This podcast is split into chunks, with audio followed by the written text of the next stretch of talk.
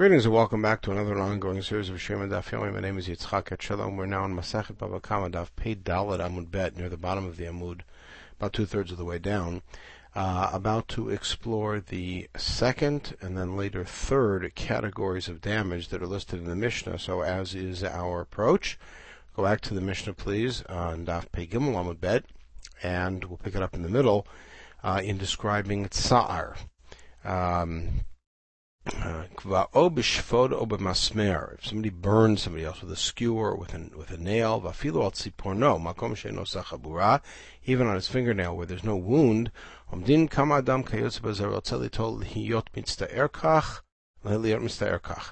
we estimate how somebody like this, a person like this, would be willing to take as payment in order to go through such pain, and that's how much is paid we will now deal with this. So please take a look back at page Dalet Amud Bet where we left off. Tsa'ar etc. Tsa'ar mishtalem.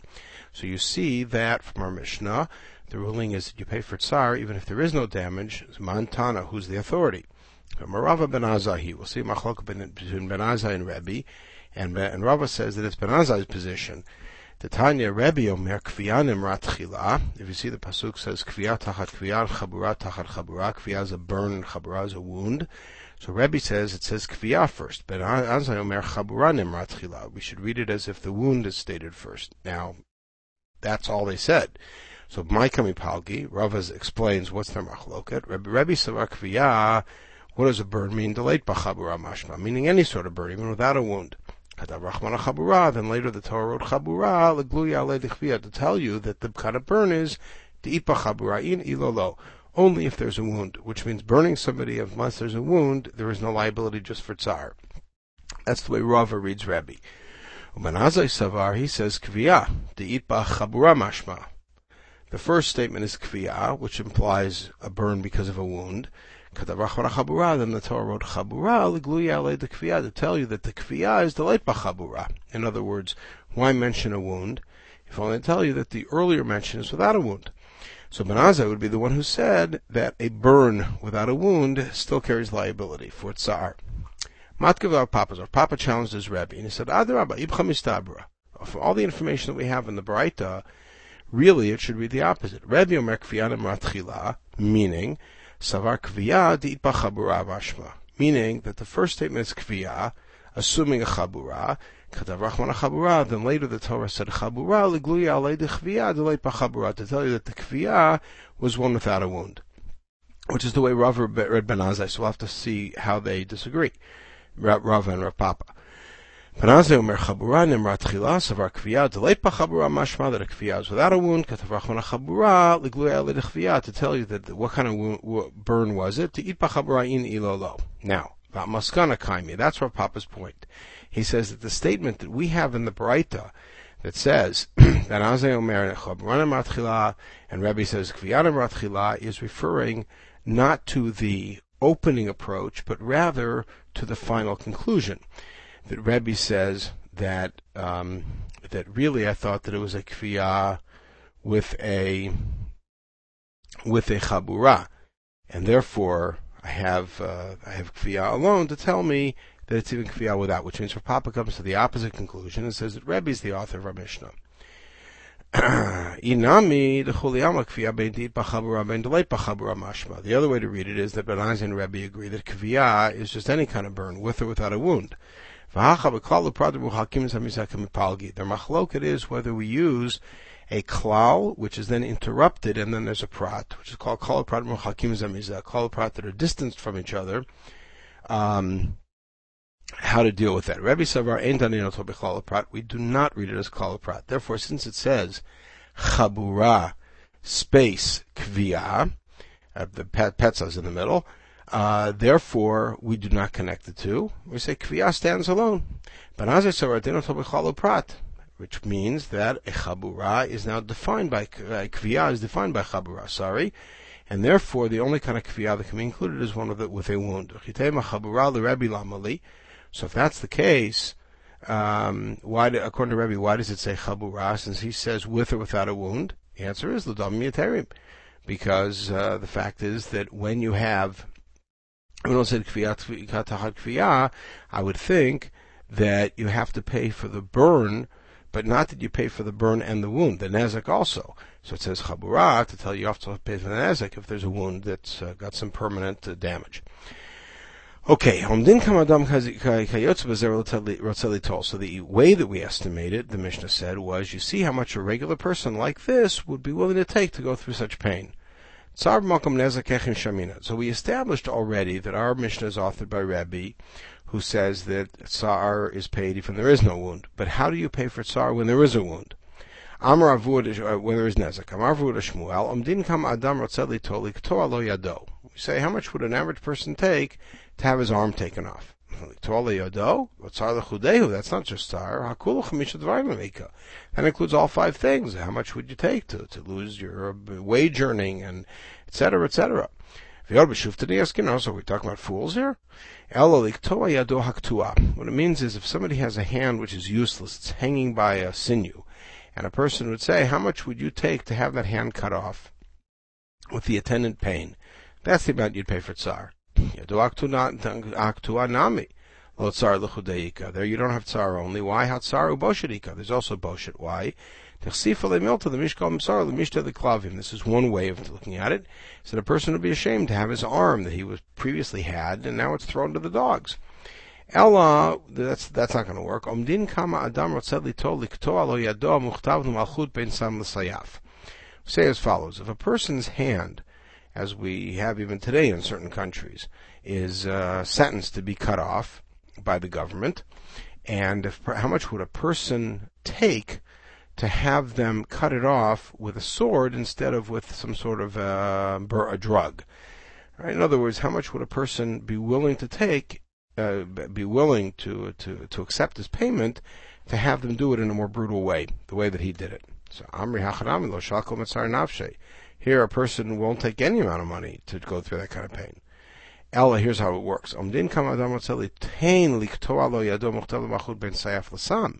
See how much a person whose hand is going to get cut off by the government by a sword, how much would he pay the government to have them do it in a painless way. Highly tall So then it should be how much a person is willing to give. That's the way the Mishnah should read. Meaning, how much are you willing to give to him what you you give to him what you would have been willing to give to the government? In other words, a regular person, let's say his hand is going to be cut off in a brutal way.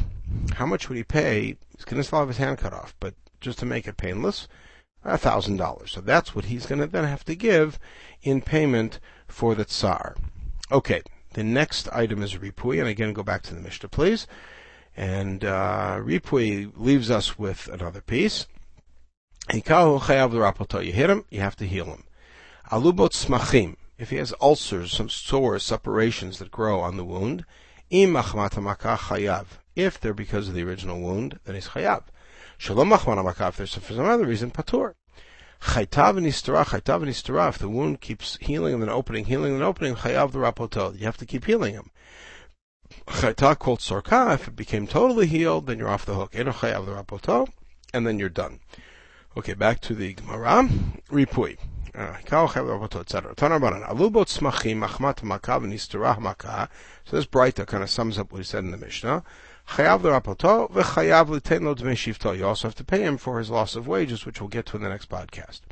Shalom machmat but if these these separations and uh, and his loss of work and everything else is for some other reason, not because of your wound that you caused. You don't have to heal him. You don't have to pay him for lost wages. As far as your wound is concerned, he's already healthy and he can go back to work. Rabbi Yehuda Omer, he makes it shall we say, less liberal. Af machmat even if he continues to suffer because of the wound, chayav chayav You have to heal him, but you don't have to pay for lost wages any further. Meaning, once he got better, you're done with paying for lost wages. If he again has a relapse, you're off the hook for that. Let's see why. This is now a third opinion. We're going to call them Rabbanan Batroy, the later Rabbanan. Shifto urfuato. Shevet and Ripui, lost wages and medical bills, Kol Shechayav B'Shevet Chayav B'Ripui. Anytime you're chayiv for lost wages, you're chayiv for ripui. And they're, they what they're taking as the most liberal position, which is to say that in this case, you are not liable for Shevet, and therefore you're not liable for Ripui either. Alright, but Micah Palgi, what's the machloket?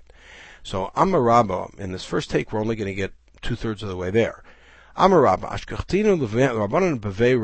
found the students in Bei Rav, is not alive anymore, but the students in Rav's yeshiva, the Yatvi Vikamri, they sat, and this is how they analyzed the machloket, are you allowed to bandage a wound? That's the machloket. Rabbanan Savri, the first opinion in the Breita thinks, makanit nalagit, you're allowed to bandage a wound. Uh, if that's the case, then that means that when it developed sores and everything else, you had the right to cover it up to keep it warm or to keep it dry or to keep it uh, protected. And even though it led to sores, that was your right, and therefore the guy has to keep taking care of it. Rabbi Yehuda Savar Makalonit Nalagid. Rabbi Yehuda says you're not allowed to do that. And therefore you really didn't have the right to wrap it up. And the sores that developed as a result are really on your on your head. But Ripui, the Tana Bekrai, if you look at the Torah, the Torah says Rapo Yirapeh. It says it twice. Therefore, Mechayev, you're even Chayev to pay for Ripui for that. Shevet, the Latana Bekra, it says Rak Shifto Yitin. Only says one time, there one word of Shevet, therefore Lo Mechayev. That's Rabbi Yehuda's take. That was what Rabbah found the students of Beirav explaining. Ve'amina lehu ana, Rabbah reports, and I told them, if we, if anybody would hold a position that you're not allowed to wrap a wound, ripui nami lo mechayev. Nobody would be for ripui. Nobody would say you're chayev for ripui just because it says rapo yirapeh. If I if if I'm paying you uh, paying your doctor bills to get your wound to get, to clean up your wound, but you're not allowed to wrap it, and you wrap it anyways, and as a result of it, the wound gets worse. I wouldn't be chayiv anything. Everybody agrees you're allowed to bandage a wound. Alright, that's the issue. You're not allowed to bandage it extra, tightly. Rabbi Yehuda says, since you're not allowed to bandage, bandage it extra, Ripui Bekra, since the Torah said Ripui twice, Mechayev, that you have to pay for. Shevet Latana Bekra, Mechayev. So Rabbah simply takes the Machloket and moves it one notch up. Rabbanan Savri, this is the last opinion in the Breita, came in the Tana Bekra Ripui, since the Torah said Ripui twice, Hashevet Nami Mechayev, Yechayev for Shevet also. Why did eat Kash Ripui? Now, Rabbi Yehuda Savar, Shevet Lo Mechayev. Why does Rabbi Yehuda say you're not Chayev for lost wages? The Ma'ati Rachmana Rak. The Torah said Rak Shivto, meaning you only have to give Shevet in cases where the where the victim went through his medical procedure and therapy properly. If he did it improperly, you're not chayiv to pay for lost wages. Rabbanan. So what do the Rabbanan say? Rak l'shalom makahurata. Right, the word rak is there only to tell me that if his wound is for some other reason, not because of the uh, the uh, your attack on him, then you're not chayiv. Ula Rabbanan Batrai. I'm sorry, this is the Rabbanan Batrai. This is the last opinion. Which means in this case you're chayiv neither. Ripui the Tana Kral Amali. Why does the Torah say Rapo Yirapeh if you're not going to be chayiv in, Ripui anytime you're not chayiv in Shevet? So Mbayle Chatan Rabbi Shmuel, the famous drush of Rabbi Shmuel, Tan Rabbi Shmuel, Omer, V'Rapo Yirapeh. That teaches you that a doctor is allowed to heal. And he has the right to get involved, and you, do, and you don't have to sit back and say, HaKadosh Baruch Hu got me sick, HaKadosh Baruch Hu got me better. Okay, so that's what he does with Rapo Yirape. Tana. So now let's see a further involve, uh, um, exposition of this. This is a parallel. How do we know that if he develops separations or if the uh, wound reopens, that you have to not only heal him but pay for lost wages? I